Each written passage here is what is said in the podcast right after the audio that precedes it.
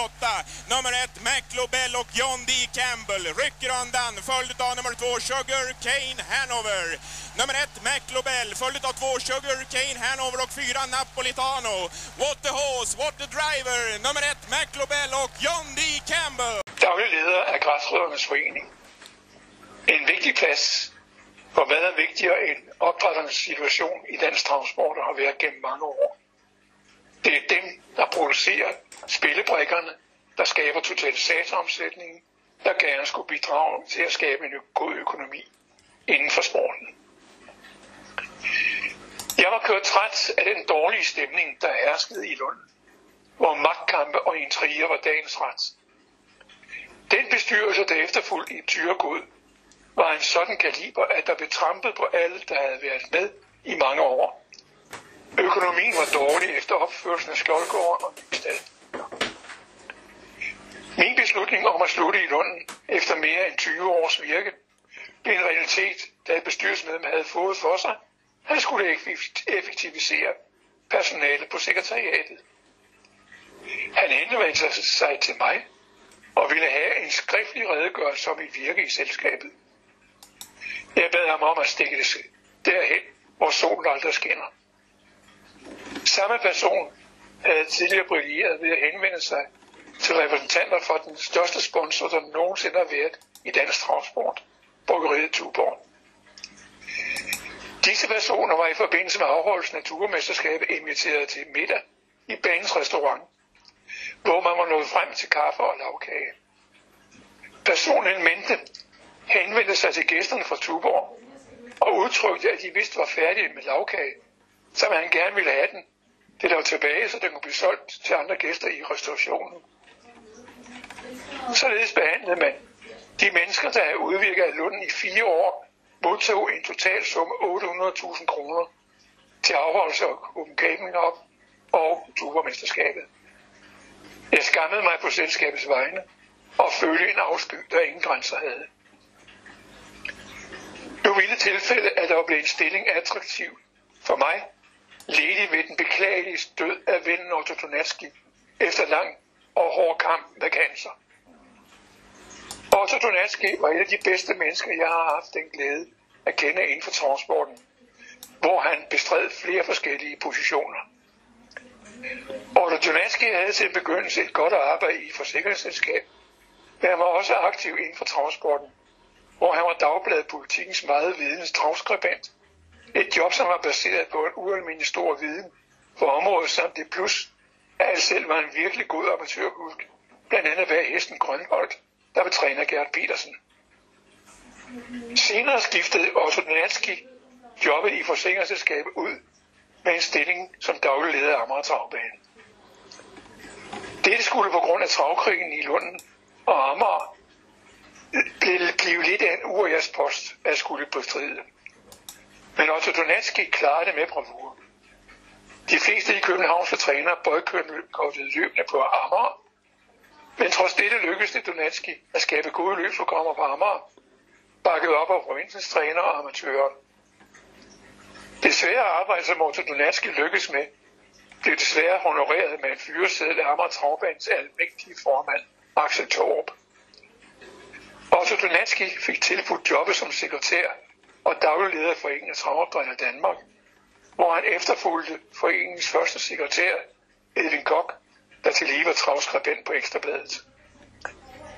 Otto Donatski varetog sin stilling i opdrætterforeningen baseret på sin store baggrundskendskab til travavl, ligesom han også indgik som skattemedlem af dommerkomiteen på Lunden, hvor jeg havde fornøjelsen af at arbejde sammen med ham.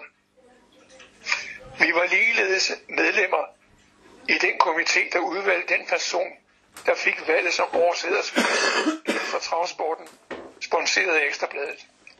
Og hvor vi også blev inviteret til årets 12 fest, hvor de udvalgte inden for alle sportsgrene skulle æde os. Den udvalgte sportsudøver blev kåret af Ekstrabladets læsere, der også via stemmer rangerede de øvrige på 12-listen. Først med Tarok og Jørgen Laursen blev travsporten repræsenteret på listen over de kandidater, der kunne stemmes om. For øvrigt også den eneste gang, der var en hestebrænd inde i billedet. Jeg søgte stillingen som opdrætterforeningens sekretær, og efter samtale med første omgang Henrik formanden Henrik Larsen, senere den øvrige bestyrelse fik jeg tilbudt stillingen. Da jeg kom og afleverede min opsigelse til Karl Andersen, sagde han, det forstod han godt, og han ville gerne kunne gøre, have muligheden for at gøre det samme som mig. Det var en spændende udfordring at skulle træde i de sko, der tidligere var trådt af først Edvin Kok og derefter af Otto Donatski. Dagbladet Politikken havde søndag den 3. juni 1984 en artikel under overskriften Dagens portræt, hvor undertegnet var den, der blev portrætteret i billede og tekst. Her blev mit tidligere virke omtalt, og portrættet sluttede med at beskrive, hvad mit job ville omfatte. Det vil sige, at jeg skulle stå for administrationen af de 15-20 på den tid forholdsvis amerikanske afsængste, der udstationeres landet over til glæde for opdrætterne og deres hopper. Den mest berømte af disse hængste var Pædødt, far til Tarok og tusind andre børn. Men foreningen har også tusind medlemmer og tusind meninger. Og så det er ikke det letteste job, Junge her påtager sig.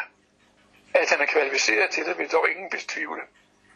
Forfatteren bag disse ord var ingen ringer end den ene af Donetskis sønner, Lars, der havde arvet farens store interesse for transport og avl. Lars Donetsk blev travskribent på politikken, hvor han gik i farens fodspor sammen og øh, ordnede travsporten i, i dette blad sammen med Flemming Etrup.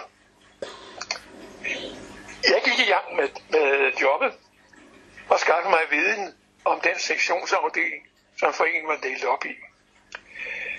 I Jylland fandt man sektionerne i Jylland Nord og Aalborg, Skive, Jylland Midt, Aarhus, Jylland Syd, Billund. Opdelingen i sektioner var baseret på postnummer. Dertil kom så sektion Fyn, Bornholm og Sjælland. På de årlige sektionsmøder er der orientering om foreningens virke samt valg til bestyrelsen. Øverste myndighed er den årlige generalforsamling, hvor sektioner var repræsenteret. Mens tilslutningen af menige medlemmer var meget ringe, blandt andet fordi man ofte valgte at afholde generalforsamling på restaurant Nem, så fremmødet ud over selve bestyret var ret ringe og absolut ikke tilfredsstillende.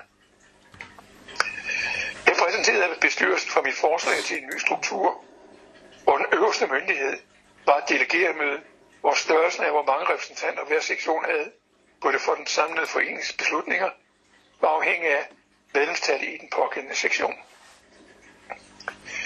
Dette skabte mere debat på delegeret møde, hvortil de enkelte sektioner kunne fremsende emner, som var behandlet på det lokale sektionsmøde, frem til eventuel beslutning på delegeret møde.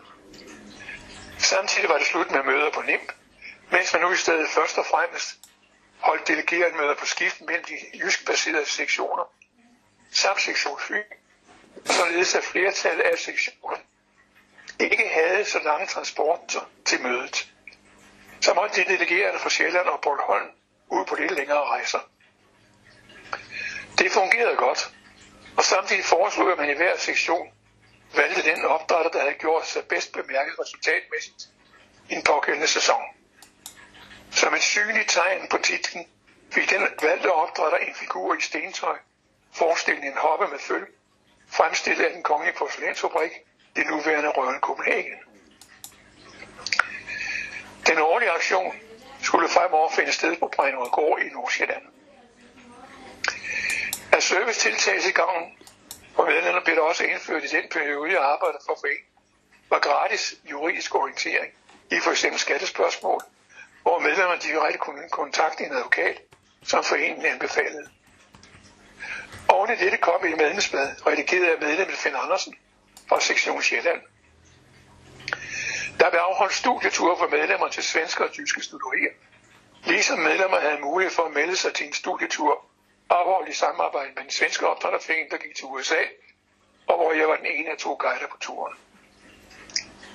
Foreningens hængstekatalog skiftede karakter til en udgave i et nyt format, og hvor foreningens hængste ud over tekst blev præsenteret i flotte farvefotos, ikke for at sælge dem, som man for eksempel sætter varer i detaljhandlen, for eksempel sæbepulver, men for at give så godt et, et totalt billede af de respektive hængste, som foreningen disponerede over.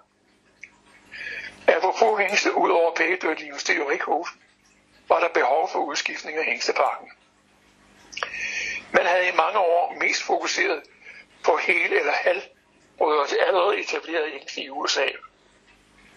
Nu er tiden inde til rette interesse mod hængste, der selv i løbssammenhæng havde i USA havde dokumenteret evner ud over det sædvanlige. Man skulle helt og holdent fokusere på hængstemmen, der bare den vigtigste egenskab i avlssammenhæng. Det faktum, at den i en løbskarriere at dokumenteret store præstationer i løbene. Vi avler på dem, der hører til blandt de 10 bedste i årgangen. Det er præstationsafdelingen, vi avler på, og ikke så yngre en familie. Opgraderingen af foreningens hængstebestand fandt sted på følgende måde. Frost i Hannovers søn, nu Bangsbo, blev udskiftet med en anden Frost i Hannovers søn, Ejner Fugt, der udover en imponerende ungdomskarriere også brillerer med storløbsejre i Frankrig, blandt andet i Prix de Luxembourg og det store Montelløb på Ile de France. Begge sejre taget i dansk transports højborg Vincennes. Speed Merchant, en søn efter Speed Molly, der sammen med sin speedekravne var stærke kort i havnen i USA. Speed Merchant kom i foreningens eje efter sejr i berømte overgangsløb for tre år, i form af Stanley Dancer Memorial Trot, der er en af de sidste store opgaver for de treårige i USA frem mod Hamiltonia. Begge løb køres på The Meadowlands, desuden sejr i Dexter Cup Final og gode placeringer i andre overgangsløb. Dette køb fik en velrenommeret svensk redaktør af Fagbladet Traven i Sverige, Bo Fransson, signaturen et mile, til en artikel at undre sig over, hvorfor denne hængst var havnet i Danmark og ikke i Sverige. TNT har nu en søn af Florida på avlsningsbrænde og med en mor som den fine hoppe Superloo. CNC han overkom allerede i folkemunde efter den pension var blevet solgt, og den tids enorme armerslag af 600.000 US dollars. TNT han nu ikke op til forventningerne som to og treåring, men blomstrede op som ældre, hvor han blandt andet sejrede en at Trot på The Midlands, i løb, hvor man også finder sejrsheste som Maglobel og Sugarcane Nord. Foreningens veterinær konsulent dyrlæge Hans Skovgaard og foreningens næstformand Frank Nielsen, hængsteholder, i mange år i Nordjylland, rejste til USA for at eksaminere hængstens eksteriør og sædkvalitet.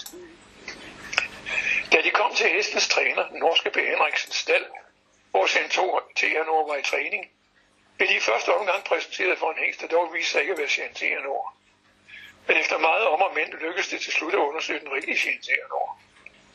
Hængst blev godkendt, og jeg kunne nu begynde at få fat i advokatbistand i flere forskellige stater, i det hængsten var ejet af konsortium, hvor der var store økonomiske problemer.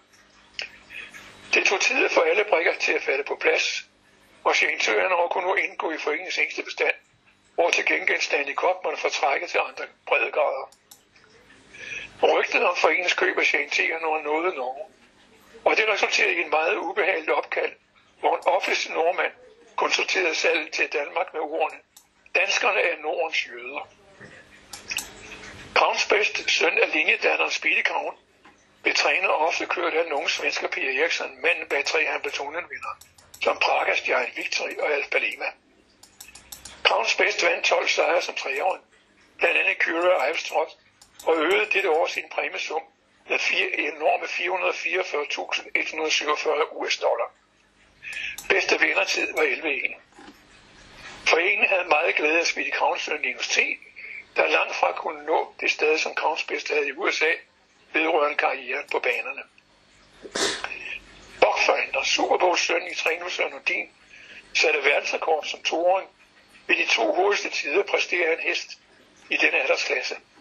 Sejr i blandt andet International Stallion 6.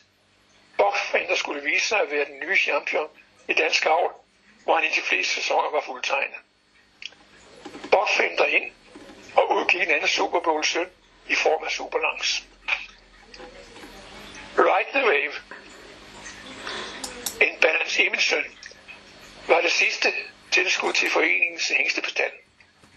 Han blev primært købt på grund af sine løspræstationer, først og fremmest i Kanada, hvor han var ejet og trænet. Som toåring vandt han således 12 sejre i 13 starter blandt andet The Champion Stakes og William Vettel Final. I de forhåndsvurderinger, der er for tre år efter gjort resultatet som toårige, blev den totale vurdering for både Canada og USA, han blev placeret som nummer 3, og hvor listen blev toppet af Robin Bisgaard, der efter sin karriere som ungest i USA blev eksporteret til Sverige, hvor den træner kørte Mester Stig Johansson, vandt forskellige stole, blandt andet i Elitloppet. En anden væsentlig grund til at vælge Right the Vane var, at der var med Balance Image som far, der havde en fin afskarriere i Canada og USA. Balance Image var efter Nobel Jester, og vi har her fat i en blodlinje, som vi ikke har set meget af på vores brede grader. Hængstelinjen går fra Nobel Jester tilbage til Nobel Victory og Victory Song.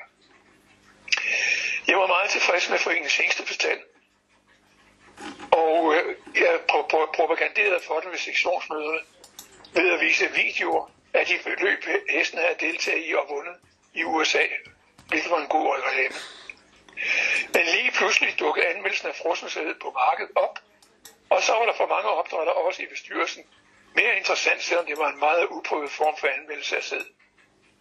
Så nu skulle man med djævelens magt anvende sig af hængste først og fremmest opstillet i Sverige. Jeg så på den økonomiske side af sagen. I Sverige modtager den svenske opdrætterfan et økonomisk tilskud fra centralt hold på 300.000 svenske kroner på årsbasis. I Danmark modtager foreningen ikke en eneste krone i tilskud, og samtlige aktiviteter, som tidligere anført her, samt lønninger finansieres udelukkende af de følgepenge, som bliver betalt ved anvendelse af foreningens hængste.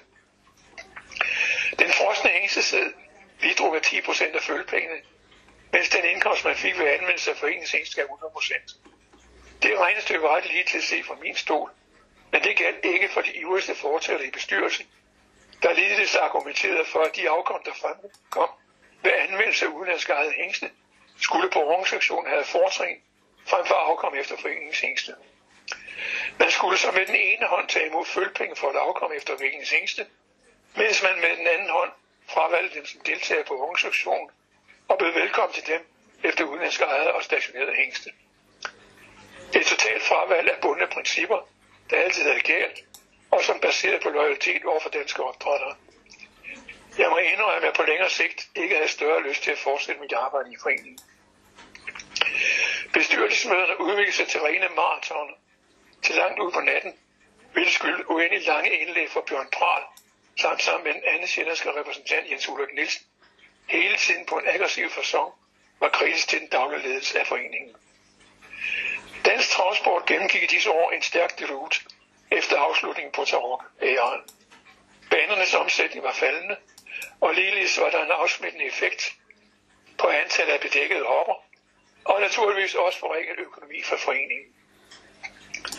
På et bestyrelsesmøde i Odense hvor specielt Bjørn Brandt støtter Jens Ulrik Nielsen, samt den ene af de to repræsentanter for sektion Fyn, Carsten Sørensen, sig til talsmænd for, at der skulle skæres ned på foreningens udgifter – hele banen kunne ske ved at afskedige min hustru, der blev ansat for at aflaste mig, og blandt mange gør modtages af den økonomiske stil. Desuden laver hun satsen til trykningen af, af hængstekatalog og aktionskatalog. På bestyrelsesmøden og delegøren var hun den, der fremstillede referaterne. Hun var desuden i medhjælp i de store postale udsendelser af hængstekatalog, aktionskatalog samt medlemsblad. Hun var desuden den, der stod for den daglige drift, når jeg var på rejsende fod. Jeg gjorde opmærksom på, at jeg ikke følte mig i stand til også at påtage mig hendes opgave. Min orientering gav ikke på og den tidligere omtalte gruppe, og stålsatte på, at hun absolut skulle afskedes. Vi deltog ikke i frokosten, og da denne var forbi, skulle debatten fortsætte dog uden at vi var til stede i lokalet. Allerede for det tidspunkt var mest stemt for at forlade mødet og tage hjem. Efter en lille times tid fik vi så lov til at komme tilbage til mødet, hvor vi blev præsenteret for et kompromis, der går ud på en samlet udgift til løn, skulle nedskæres med 100.000 kroner. Et forslag, jeg ikke kunne acceptere. Temperaturen i mødelokalet var på frysepunkten, og min hustru forlød.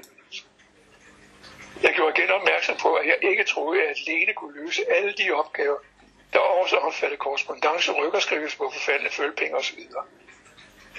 Bestyrelsen valgte for dem den lette løsning, som man ofte ser præciseret i erhvervslivet, at fyre folk i stedet for at se på mulighed for gennem tiltag at kunne forbedre virksomhedens omsætning.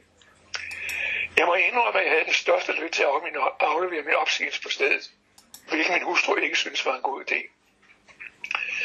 Tiden, der kom efter, var meget besværlig for at sige det, og det var ikke en særlig god kemi, da jeg ser de sjællandske repræsentanter og undertegnede. Og samtidig fik jeg en anden ulykkelig situation. Jeg skulle tage stilling til, da min hustru blev distanceret med cancer i hjernen. I 18 måneder gennemgik hun adskillige hospitalsindlæggende, og fire gange blev hun opereret i hjernen, før lægerne kastede håndklæde i ringen og til kendegav, at det kun var palliativ behandling tilbage. Ved hospitalsindlæggelsen prioriterede jeg at komme på besøg hver eneste dag, og i den sidste fase overtog jeg pasningen hjem frem til afslutningen. Umiddelbart herefter modtog jeg så også afskedes fra mit job, hvilket til gengæld var en stor ledelse for mig. Jeg solgte den vidunderlige gård, vi havde, og skiller os af med flertal af hopperne, mens de resterende gik på i pension på Studeri K. hos Hans Jørgen Olsen. Efter at bo hos min yngste søn og hans familie i en periode, og endt med at købe en ejerlejlighed i Sønderlund tæt på travbanen, ja, så fik jeg desuden job på Centralforbundets sekretariat, hvor jeg tog, påtog mig daglige registreringsopgaver, som opgaven stod i spidsen for organisationen, som man valgte at afholde på banens staldområde i et telt. Dette skete i forbindelse med derby-meetinget. Således sluttede faktisk min tid i opdrætterforeningen, som jeg trods alt vil dele op i en vældig positiv og, og vældig god dialog med de menige medlemmer, som jeg påskyndede, og som jeg vil rådgav på bedst mulig måde, når de kontaktede mig. Bestyrelsen, den kunne jo se hen, hvor peberet gror, men sådan er der så meget. Og det er et tegn, der simpelthen går igen inden for transporten. Det største problem, transporten har, er ineffektive og dårlige bestyrelser. Min første rejse til USA. De til Danmark importerede afsængste fra Guds eget land, USA, vækkede min interesse for amerikansk transport. Men mine informationer begrænsede sig i første omgang til de artikler, som Edwin Koch bragte i Ekstrabladet. Blandt andet omkring Roosevelt International Trot ved verdensmesterskab, som man kaldte det, som Edwin Kok var nordisk agent for. En videre fik storløbet Hamiltonians dæk også en del omtale, men bortset fra disse her nævnte var min viden ret begrænset. Det ændrede sig, da jeg blev bedt om at rydde op på sekretariatets loft, hvor jeg fandt en bunke udgivelse af magasinet The Horseman and Fair World. Grunden til, at jeg ikke havde set det tidligere, var den, at Edwin Kok hentede magasinet hos min chef Ulrik. Jeg tog en magasin, stak magasiner med hjem, og nu bliver min viden om amerikansk transport stærkt forbedret. I 1976 arrangerede Rigskov Turistbureau en tur til efterårsmeeting på The Red Mile i byen Lexington i staten Kentucky. Meetingen omfatter to uger. Den sidste uge i september og den første uge af oktober. Her mødes eliten af toåringer, treåringer og ældre heste. I første uge af oktober er der salg af åringer. Turens ledere var Ole Indby og Søren Ørberg. Jeg var så heldig, at DTZ, DTS gav mig en tur over der, og ombord på en Swiss Air flyvemaskine gik turen efter en mellemlanding i Zürich direkte til Lexington. Med på turen var personer som Bent Ole Retvig, ejer af ståleriet Katrinedal, træner Jørgen Olsen, Hans Ejler Christensen, der senere blev formand for DTC, og Svend Aage Lorenz, ejer af ståleriet Hedevang, blandt andet kendt som opdrætter af Casino Hedevang. Vi blev indlogeret på et Howard Johnson Motel ikke langt fra Vældesbanen, med Red Mile og Tattersalls, to steder, hvor vi fik nogle fantastiske oplevelser. Udover løb og aktioner, arrangeret besøg på nogle af de kendte studerier. Det første studeribesøg gik til det moderne Dory Castleton, ejet af familien Van Lennep, der udover delejerskabet i The Red Mile, var ene ejer af Pompano Park i Florida og Wolverine Raceway i Michigan. Castleton Farms ængstestal var et imponerende byggeri, i både hvad angik det udvendige såvel som det indvendige, der strålede af luksus. Det var opholdsstedet for Hense som speedster, født i 1954, far til 27 afkommer af 14-6 eller bedre, og vinder af 5 millioner dollars. Far til to Hamiltonian vinder i form af æggebrødrene, Speedy Scott og Speedy Streak. I Europa vil Speedster være kendt som far til hoppen, Coalition og afsængsten Spin Speed. Speedy Scott som treårig vinder af seks klassiske løb som Hamiltonian og Kentucky for Tourity. Valgt som årets hest, som fireåring vinder af Roosevelt International Trot, American Trotting Championship og Roosevelt Challenge Cup. I avlen far til adskillige stjerner, blandt andet Speedy Crown og Hoppen Classical Way er de mest kendte. Bonefish, syv sejre stik som toåring og valgt som årets toårig traver, også en, en, en i Ængstestallen. Som treårig valgt som årets treårige traver, sejrede han på tungen stik og satte verdensrekord for fire hits. I havnen var, var de otte hurtigste, og der seks hopper med navn som Nance Catch, Victorious Tale, eksporteret til Sverige og den fine følgehoppe Winky Skill. I Europa, mest kendt som far til den tyske og trænede hængst, CK, vinder blandt andet Britt Amrik i League og Britt France, og i mange år Europas bedste traver. Den sidste hængst i et fornem firekløver er Noble Gesture. Stegfinder som toåring og som treåring med tre sejre. Noble Gesture indgår i en hængstelinje, hvor han ligesom Noble Victory og Victory Song havde fertilitetsproblemer. Noble Gesture havde to sønner, der blev betydende afsængste i form af Mystic Park i USA og Banners Limits i Canada. Noble Gestures mor Important er helsøster til Imbis, kendt som mor til vort lands mangeårige championhængst, Bedørt. Vi besøgte flere andre stolerier, hvor det mest kendte er Stoner Creek Stot, på det tidspunkt ejet af Norman Woolworth og David Johnston, men som nu befinder sig på svenske hænder, ejet af Margarine Wallins Kleberg med nammerstuderi. På denne farm hilste vi på, på berømthederne Neville Pride og den alt dominerende pæsenhængste Middelskiver. Efter en fantastisk løbskarriere med store besøg og verdensrekorder som perler på snor, var det Pride syndikeret til kun at bedække 52 hopper per sæson. Denne disposition med det begrænsede antal hopper viste sig katastrofalt i den konkurrence, den var op imod, i form af hængste, der begge af 100 hopper per sæson. Det Price havde med sin afgang faktisk større succes i Europa, end den havde det i USA. Vi besøgte også den næste kirkegård, der fungerer som sidste hvilested for sportens store navne. Blandt andet var der gravstene for Impis, ortopædødt. Kirkegården er nabo til Warner Hall Farm. Warner Hall Farm donerede det stykke land på i 1200 acres, hvor man i 1978 opførte Kentucky Horse Park, ikke har sin lige i hele verden, og hvor hovedformål er at fejre menneskets relation til hesten. Parken er hjemsted for internationale konkurrencer, uddannelser og mange andre forskellige events. Her kan man finde arbejdende værksteder som smedje og sadelmageri. Det internationale museum for heste er det største på verdensplan og dækker 50 millioners udvikling af hestemasserne. Der er en biograf, hvor man ser den pragtfulde film om heste, der bærer titel, titlen They Can Fly Without Wings. Kentucky Horseback er ligeledes stedet, hvor mange stjerner inden for de forskellige raser får et nyt hjem, hvor de kan nyde deres alderdom og samtidig blive beset af publikum. Et besøg i Kentucky Horsepark er et must for alle hesterasen venner og beundrere. I den sidste uge efter vores meetinget finder de mest betydningsfulde stæks, som for de forskellige aldersgrupper og kønssted.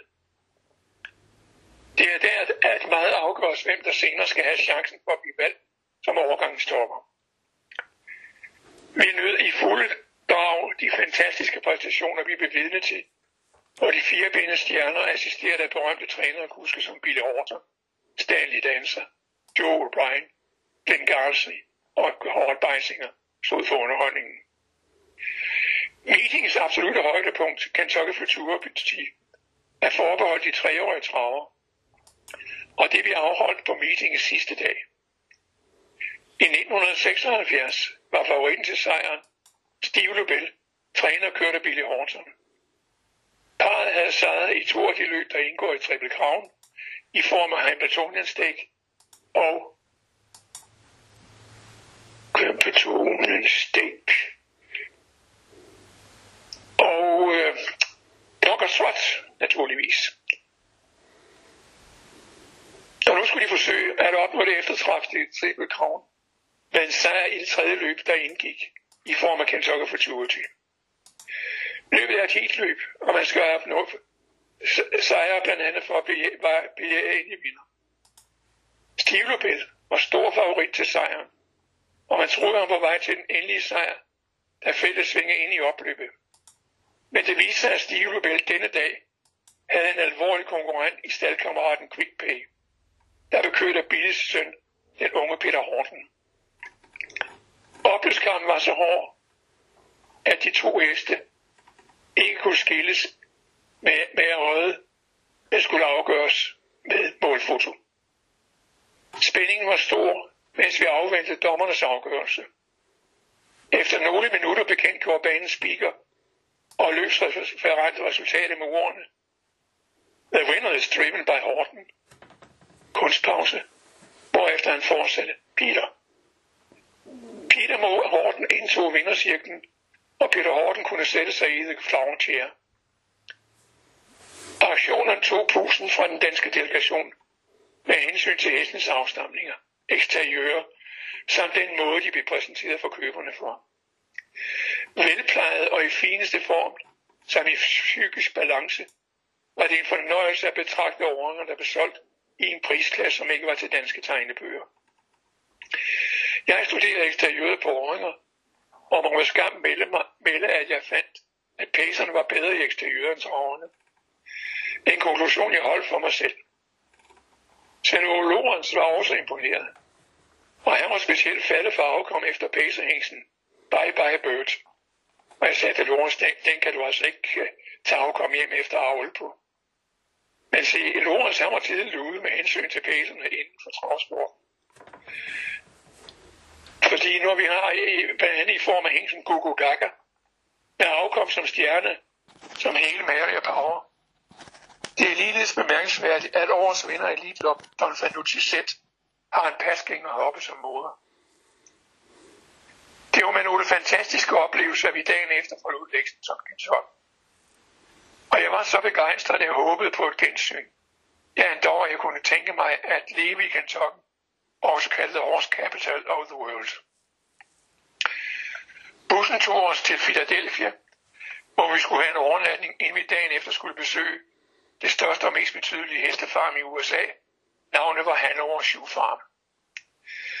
Ved ankomsten til Hanover Shoe Farm blev man en smule skuffet over bygninger og folde, der ikke øh, var af den status, som man havde set i Kentucky.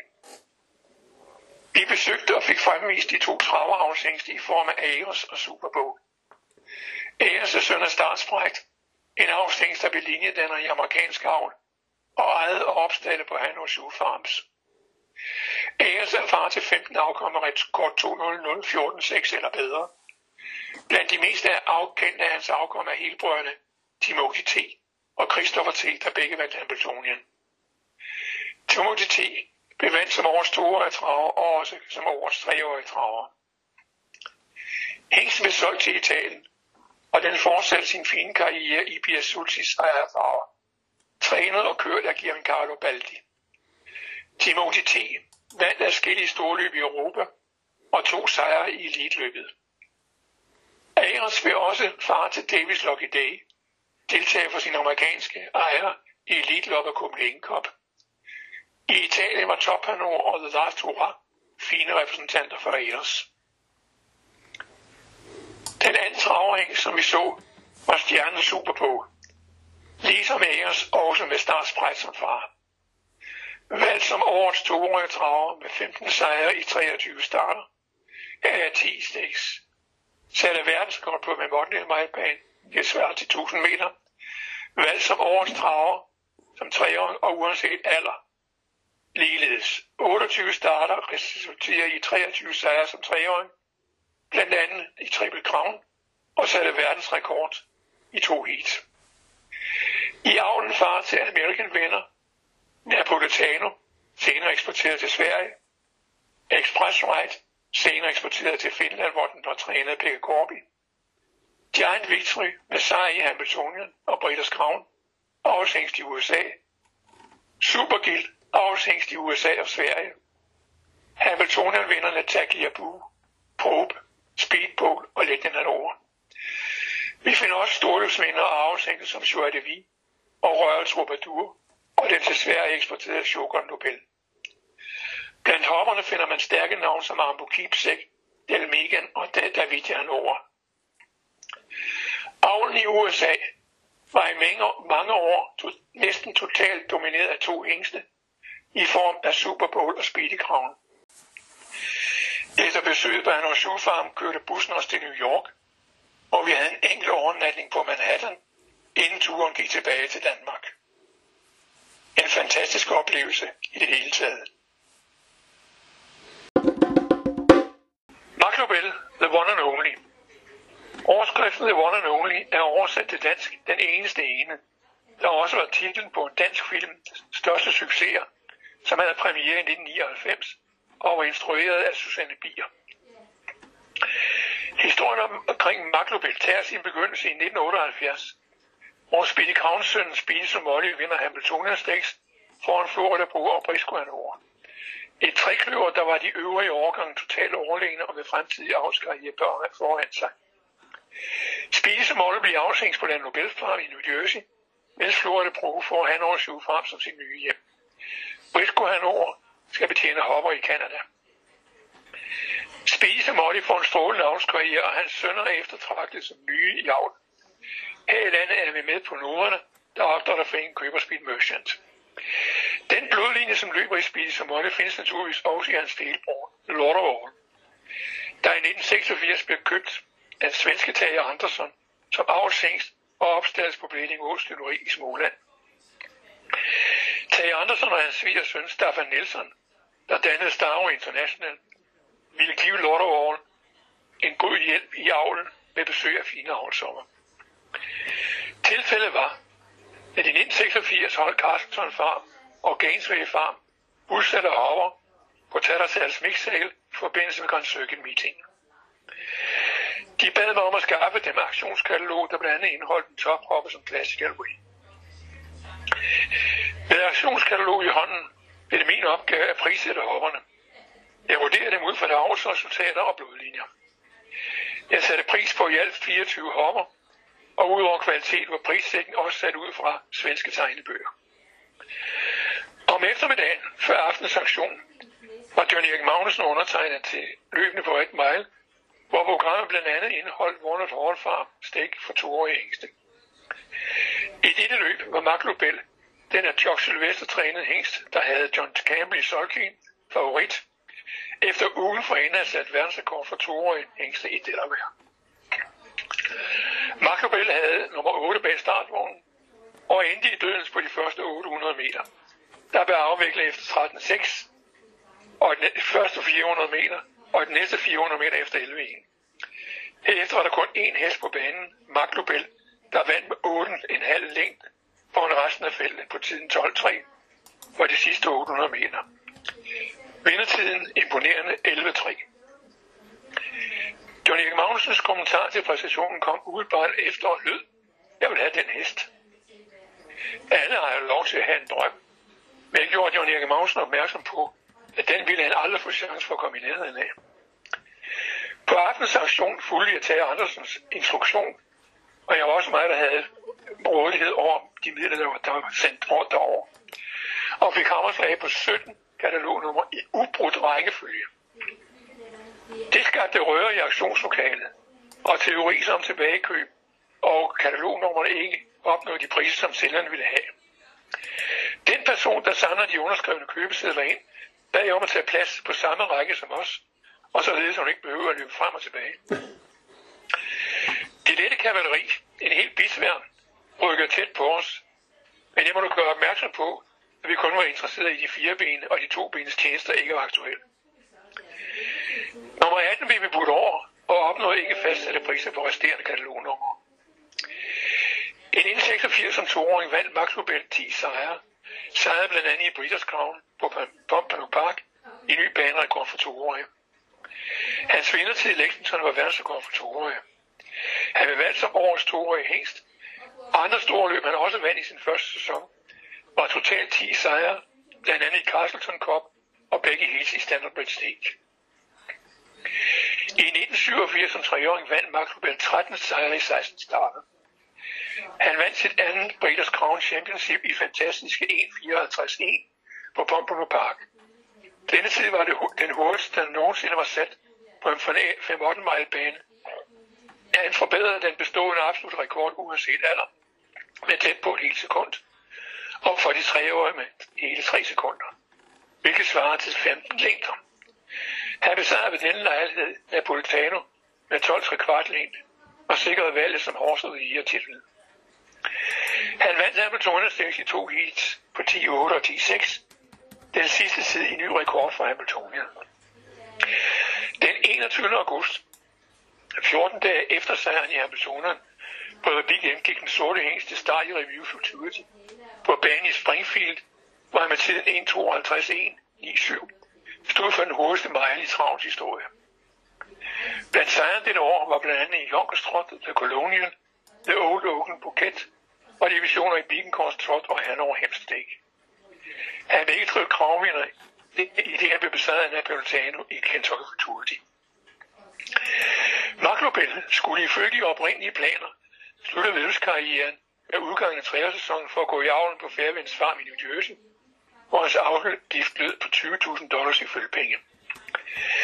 De sædtester foretaget, der blev foretaget var langt fra tilfredsstillende, og der blev således ikke tale om start i avlen. Til gengæld vendte Mark tilbage til Chuck Sylvesters træningskvarter på Spring Garden Ranch i Florida, for at forberede sig til sæsonen på banerne nu som fire år.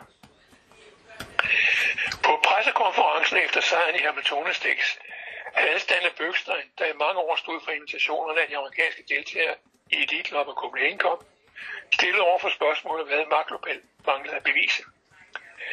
Hans svar, der var, der var stillet til Lugaida, der var den hovedansvarlige for hestens ejerkreds, at Mark Lobel burde tage en tur til Europa og starte i for eksempel Elite Club og forbedre renomméet og det ret dårlige tidligere amerikanske besøg i løbet havde ført med sig.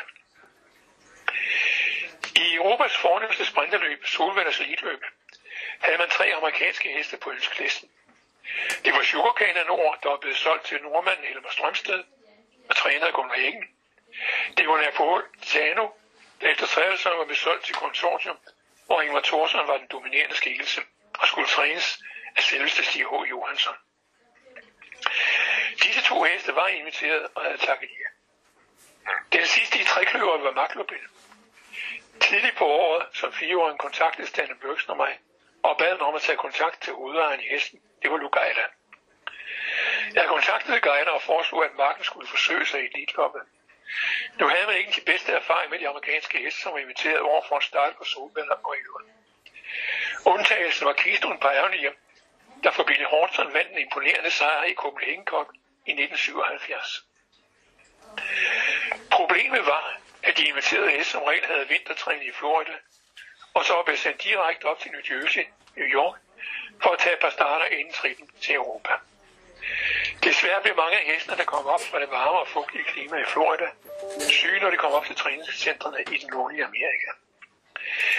Jeg foreslog Geida, at man ikke flyttede marken hele vejen til New Jersey og The Midlands i et stræk, baggrund i tidligere gjorte erfaringer. Jeg foreslog, at man kørte Qualify på Spring Gardens Center i Florida, og derefter transportere hesten til Kentucky, hvor der ganske vist ikke var løb på denne årstid. Men i stedet sendte han til Walnut Hall Farm, hvor dennes farms veterinær Phil McCarthy var en god bekendt af guider, og så kunne man øge lejligheden til at teste hendes fertilitet, som ikke havde været overbevisende efter sæsonens slutning som tre år. Guider bad om et telefonnummer, så ville han kontakte hestens træner Chuck Sylvester, og vi kunne have en telefonkonference, og vi gik igennem hestens program, inden det blev sat på flyveren til Sverige. På telefonmødet med Guider og Sylvester gennemgik jeg den planlægning, jeg ville foreslå. At hestens transport fra Florida op til New Jersey skulle deles op i flere etapper. At det ville være perfekt, så frem af hesten på hans rejse kunne starte på gange, således at han fik nogle starter under bæltestedet.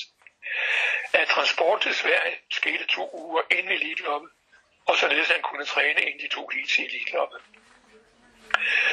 Både guide og Chuck Sylvester synes, mit oplæg lød fornuftigt. Og Chuck ville gerne, at Stig H. Johansson skulle gøre træningsarbejde med hesten. Jeg gjorde opmærksom på, at Stig H. havde egne interesse at løbe i formen af Bhutan. Det er efter min opfattelse ikke det bedste valg. Jeg foreslog Torbjørn Jensen, som er blevet kendt navn i USA, efter de to sejre i Statue of Liberty, trådt på The Big M med Meadow Road. Aftalen blev, at når tiden nærmede sig, skulle jeg kontakte Torbjørn Jensen. Lugain og Tok Sylvester lavede et oplæg til de starter, som skulle finde sted i USA. Jeg modtog en fax med det oplæg, som man har fundet frem til. Et Qualifier på Stringgarden Garden i Florida. To Ophold på Warren Hall Farm i Lexington, Kentucky, med lettere træning, meget tidlig fold og bedækket på hopper. Start den 17. april på Raceway Park i Ohio, hvor Chuck startede sin karriere. Start den 25. april på Northfield Park, ligeledes i Ohio. Start den 1. maj på The Meadows i Pennsylvania. Og endelig start den 9. maj på The Meadowlands. Derefter skulle magten flyves til Sverige med ankomst to uger ind i ligekloppet. Dette gav Solvand chancen for at præsentere ikke alene magten, men også Napolitanus for publikum og presse. Marken fulgte det planlagte schema og sejrede i alle sine starter gjort på baner, hvor, hvor han, bortset fra The Meadowlands, normalt ikke ville starte. Til gengæld hjalp hestens baner starter i meget stor grad til at et øge antal publikum og øge omsætning på disse baner, således at hestens fremtræden var en god hjælp fra banerne.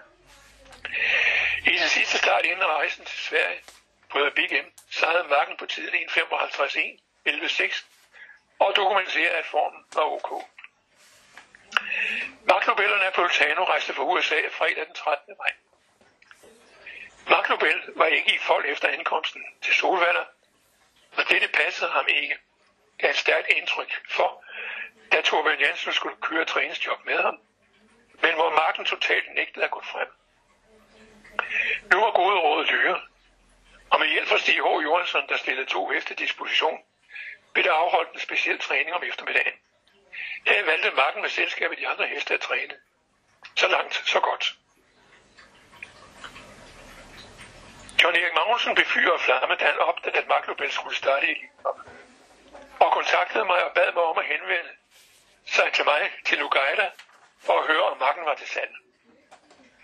Den aften, hvor Maglobel af Napolitaner skulle præsenteres for publikum, fløj jeg til Stockholm og tog ind på Grand Hotel, hvor Lugaida havde, og med følge havde værelser. Efter præsentationen af hestene blev vi på Solvalder og så et forløb, efter vi i fællesskab tog en taxa til Grønne Hotel. Ved ankomsten til hotellet fortalte jeg guider, at jeg gerne ville have et møde med ham, før jeg fløj tilbage til København næste dags morgen. Vi enes om at møde i caféen til portvin og kage. Jeg spurgte, om han var interesseret i at sælge Maglobel. I samme moment fortalte lidt om de økonomiske forudsætninger for at investere i hestebåde med henblik på først løbsdeltagelse og derefter som afsængst på ståeri for eksempel Sverige, Frankrig og Italien. Han var interesseret i at sælge, og hans pris for Max havde han sat til 6 millioner dollars. Jeg lovede, at jeg forholdsvis skulle vende tilbage, og jeg gerne så, at spørgsmålet om salget beholdt mellem ham og mig. Jeg lovede at vende tilbage med et skriftligt bud. Morgen efter var jeg ved at få morgenmaden galt i halsen, da Magnussen dukkede op i restauranten og ville vide, hvordan mødet med Geiler var gået. Jeg fortalte ham om den fastsatte pris og kunne ikke se, at det var økonomisk realistisk. Jeg mener, at både man skulle tage en snak med, med, han skulle tage en snak med sin familie, inden jeg gik videre. Samt jeg ville have en telefonsamtale med hans bankforbindelse, for at høre, om der var økonomiske realiteter bag ønsket om køb, så jeg skulle have samtale med hans bank, før jeg vendte tilbage til Geiler. Jeg udfærdede et forslag, der aldrig tidligere har været offentliggjort. Forslaget er besendt på fax til Geiler på Grønne Hotel og til Magnus og dennes to kompagnoner Erik Nielsen, indehaver af flere supermarkeder for VMS-materialer, og Bo Lejren, der var direktør i komponente Juvelerier. Forslagets hovedpunkter var følgende. 1. Maklobel ville beslutte på karrieren på banerne blive opstillet i Sverige som afsængst. 2. Den totale værdi af Maklobel var 5 millioner dollars, 41 millioner svenske kroner. 3. Ejerskabet skal opdeles i 100 shares dele Hver del repræsenterer en 100 del af ejerskab i Nobel. og skal repræsentere en, en 100 del på lige basis. De 100 andele skal fordeles, fordeles på følgende måde. Louis P. Kejler skal have 25 andel, og 75 skal sælges til Bjerling Støtteri, hvis som køber går ind i denne aftale. I sin ledelseskarriere skal Magderbæl under fuldstændig forvaring, managering og kontrol med mand, der hedder Louis P. Geiler, og alle ting, der vedrører nævnte hest. Alle indtægter, såsom præmiesummer, ærespræmier etc., så alle udgifter, såvel som træningsmed, veterinær, transport, indskud til løbsdeltagelse, 5% af vundne pengepræmier tilfælder træner, 5% af vundne pengepræmier tilfælder kuskene, 1% til staldmanden, samt rejseudgifter til nævnte personer forsikring, deles i forhold til ejerandel. Ved ankomst til Sverige efter endt vedløbskarriere er det Blænding Ås studeri, der til 100% managerer hængsen. Punkt 8. Maklubels bedækningsliste skal være 110 hopper i hver bedækningssæson, og de skal fordeles med en bedækning hver, der har en ejerandel. B. Studeriet, hvor hængsen opstillet skal stå for alle forhold vedrørende bedækningerne, og modtager for sit job seks fri bedækninger i alle bedækningssæsoner. Mark Junge og Bo Junge har rettighed til to livstidsbedækninger hver sæson, for totalt så længe hængsen lever. Antal bedækkende i en given sæson kan øges eller formindskes afhængig af hængsens helbred og fertilitet. Bedækninger skal således divideres op i forhold til ejerandel, bortset fra de bedækninger, som studeriet modtager for senere ydelser, samt de bedækninger, der indehaves af mark og jord.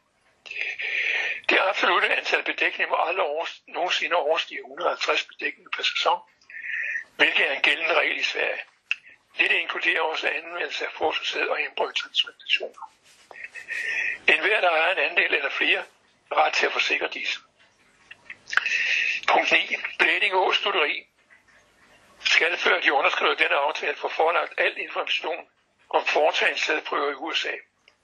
Denne information skal gives til Dr. McCarthy på Ronald Hall Farm, Lexington, Kentucky, til en veterinær udpeget Blæding og studeri, der ligeledes skal gives mulighed til at vurdere en undersøgelse, der også inkluderer røntgenfotografering af Maklubels almene sundhedstilstand.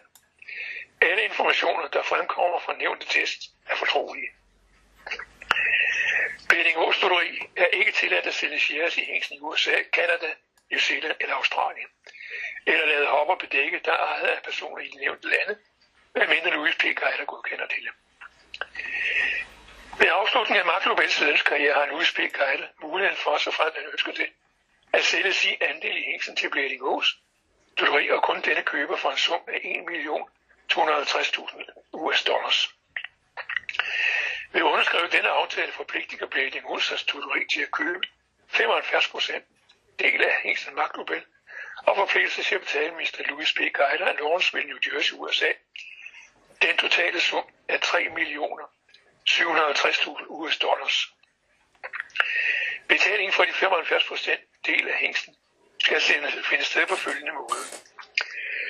A. En attesteret bankcheck lydende på 375.000 US dollars ved underskrift af aftalen.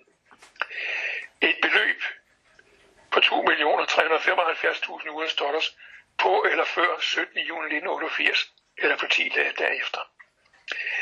Et beløb på 1 million US dollars på en eller før den 1. december 1988 plus en rente på 9,5 procent. Så frem det viser sig, at de betalinger, der er anført i denne aftale, ikke er fuldført, vil der ikke være nogen form for tilbagebetaling af allerede betalte beløb. Ligesom køber ikke får nogen indkomst eller udgift. Betalingerne er, er som anført i B og C, skal ske ved varetransfer til sælger på følgende kontonummer og tilhørende sælger. Fratrukket det beløb på 1 million US dollars, som er angivet i punkt C, skal være balance af de pengebeløb, som er vundet af Mark Nobel i tidsrådet for 28. maj frem til 31. november 1988, hvilket i henhold til denne aftale tilhører BDU's støtteri 75 procent.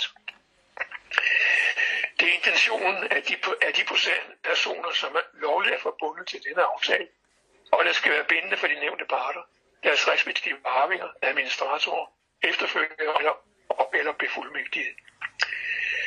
Sidste punkt bevidner jeg, at parterne i denne aftale har bestemt, at denne aftale er bindende og gældende for denne dag over som angivet. Sælgers underskrift, købers underskrift. Aftalen blev med minimale ændringer underskrevet af begge involverede parter, hvilket fandt sted i Geiders Suite på Grand Hotel dagen før elitloppet på Solvand. Samtidig modtog sælger en banknoteret check med et pålydende på 375.000 dollars. Geider bad Magnussen relatere, at der var indgået en aftale om køb af Magtbæl, men at det først skulle offentliggøres efter elitloppet. På trods af denne klare aftale, kunne Magnus desværre ikke overholde denne, og fortalte ved den aktion, der blev afholdt i forbindelse med elitloppsvingen, at han havde købt Magtbæl, hvilket han absolut var helt forkert. Ved banketten lørdag aften holdt Solvalds formand en tale, hvor han opfordrede de udenlandske ejere til ikke at tælle deres heste til Sverige.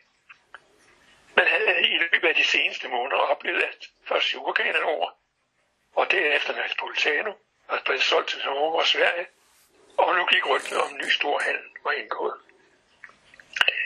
Min kollega Rune Stolt var heller ikke glad, for Magnussen havde besøgt ham op på sekretariatet og anmodet om et bord til fire personer på restauranten, samt et adgangskort til staldområdet, så han kunne følge sit nye køb. Der blev, ikke, der blev ikke noget bord i restauranten, og ej heller i vipformet, hvor ejer med hestene til streg i Lilleup havde pladser. Det blev til staldkort og et bord på Vallerkrog. Mange træner, Jock Sylvester og Fuge var nogle af de første, der trak sig tilbage fra banketten. De gik op for værelse for at se videooptagelser af nogle i starten af hesten i heat, som jeg havde fået lavet, og således at Jock kunne informere John Gable, når han ankom til Sovald søndag morgen, efter hans fly var landede. Jeg havde skaffet John Campbell to køreture i løb, der fandt sted før han skulle køre marken. Dette for at give ham en idé om, hvorledes man kører med startvogn i Sverige, i modsætning til, hvorledes det foregår i USA. Med Jocks info efter at have set videoer og to køreture ind i galt og ekvipagen så godt rustet som vel muligt. Resten af historien er velkendt, med overlegen sejr indledende heat, og samme scenario i finalen, hvor løbsreferenten på Rydgren udbrød. What a horse, what a driver, Mark Lobel and John D. Campbell. Mark Lobel vandt ud af de to sejre på Solvand af 15 sejre i USA, totalt 17 sejre i 19 starter. Han tog sejre i sin tredje Britters Crown, den eneste hest, der har vundet Britters som 2, 3 og 4 år. På Saratoga sejrede Mark med føring fra start til mål på en forbedring af nivellepræsen 19 år gamle verdenskort sat i Saratoga, hvilket var den rekord, der i USA havde stået længst, og den eneste rekord for ældre heste, som ikke var indhavet af marken. Jeg var på plads i Saratoga ved denne mindeværdige lejlighed, fløj privat jet fra Teterboro Airport i New Jersey sammen med Magnussen og Jock Sylvester. Det blev også til sejr i Yonkers International VM, en afdeling af Statue of Liberty, Van Lennep og Nat Ray. I Marshall Dimes for Garden State førte han fra start til kort før mål, og må sætte sig baseret af sugarcanen over over. Mark Lobel fik igen valget som årshest i USA. I forbindelse med Grand Circuit Meeting på Red Mile det følgende år, købte den svenske ejergruppe de 25 procent som guider Og nu er hesten hele svensk og fløj til sin nye hjemland i december måned efter sejr på Pompano Park. På Bledingås fik Maklobel sin egen stald og folk, og efter jeg have så jeg begyndte på sin nye job, der både indeholdt avlsarbejde såvel som intervaltræning på Studeriets træningsbane. Han føltes meget vel tilpas, og man besluttede, at han skulle testes af den mand, der kendte ham bedst i løb, John Campbell. Jeg ringede til John Campbell, og han accepterede invitationen om at komme til Sverige og teste marken i et løb på Jersro. John fløj ind til København, og Axel Jacobsen havde hentet ham. Efter en frokost i jagtklubben i Hellerup, i turen til Jersro, hvor mødet mellem Magnus og en Campbell på steltræning just ikke var hjerteligt, i det Magnus forsøgte at sætte sine tænder i John Campbell. Der Roel tog ham i hovedet og hilste ham på ordene. I can see you have not forgotten me. Løbet Mark deltog i var på 1640 meter med autostart, og han var stor favorit. Inden starten trak jeg John til side, uden at nogen hørte, hvad det jeg bad ham om, at køre en kvarter 400 meter efter målpassagen i fuld ledelsestempo for at teste en distance, han aldrig har gået for før, 2000 meter. Der var flere tilskuere på jeres ro end vanlig tirsdag, der fik se Marken lave ren opvist. Og der gik et højlydt drag gennem publikum, da Kabel efter modbesand kørte videre for fuld damp de næste 400 meter. Da jeg mødte Campbell efter sejren, var hans ord, He's not ready to be retired. Just go on. Disse ord blev gentaget på den preskonference, man holdt i forbindelse med løbet. Næste start var Jalko Scotts Memorial på Åby, hvor han på sprint vandt med startspor 8 bag vognen var helt overlegen. Da Marken et par år senere sluttede sin løbskarriere, kunne man bortføre følgende resultater i Europa. Danmark sejr i New også med Memorial på Lund. I alt to starter, to sejre DK. Finland to starter, en sejr, en anden plads. Norge tre, sejre, tre starter, tre sejre i Mommarken Grand Prix og Klosterskogen Race. Holland to starter, en sejr, en anden plads i Gode Prize for Hilversum. Tyskland tre starter, tre sejre, to gange en Großer Preis von Bild Hamburg og Grand Prix Gelsenkirchen. Italien. Tre starter, to sejre og en anden plads. Sejr i indledende afdeling af Campionato de Europeo i Cesena. Anden i Nationernes pris i Milano. Sverige to gange Elite Hugo Observers Memorial. Årings store pris. Plus altså forskellige sejre i V75 løb her inklusive finaler. Startede i syv forskellige lande og sejrede samtlige plus USA. Marken satte 12 verdensrekord i USA i Europa satte han 8 banerekorder i Sverige, Norge, Italien og Tyskland.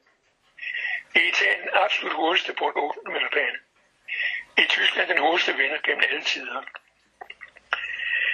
Efter en karriere på banerne gik Marklubent over til at koncentrere sig udelukkende med fokus på avlen. Interessen for marken i avlsboksen var ikke overvældende. Og ejerkonstellationen mellem de tre i konsortiet blev brudt, da først Erik Nielsen og senere Bulejeren trak sig og efterlod Magnussen og Superbus, som havde købt sagen i hængsen som enejer. Denne konstellation holdt i en kort periode, hvor efter Superbus købte Magnussen ud, og hængsen blev sendt tilbage til sit oprindelige hjemland ud i USA. Hvor han først stod til avlstjeneste på Blue Chip Farm i staten New York, og senere hos Steve Stewart, der driver denne Margareta Valenus eget stonerkrig i Lexington, Kentucky.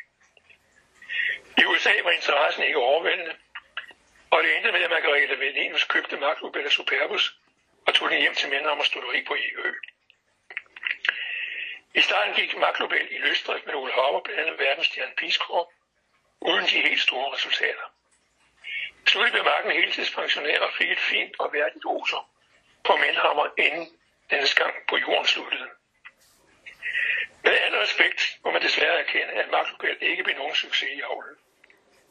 Hans bedste hængsteafkom er Drimelover og Iselover, der havde gode resultater på banen som unge men som heller ikke blev store i avlen. Bedre gik det med hoppeafkom som Sisselhavs og Principos, der begge vandt overgangsløb. Ligeledes har man bagefter kunne konstatere, at Maglubel har sat sit bedste aftryk i avlen som morfar, hvor man blandt andet finder den med 19 millioner på præmiekontoen. Maglubel, vi glemmer det aldrig. Jeg gør i hvert fald ikke.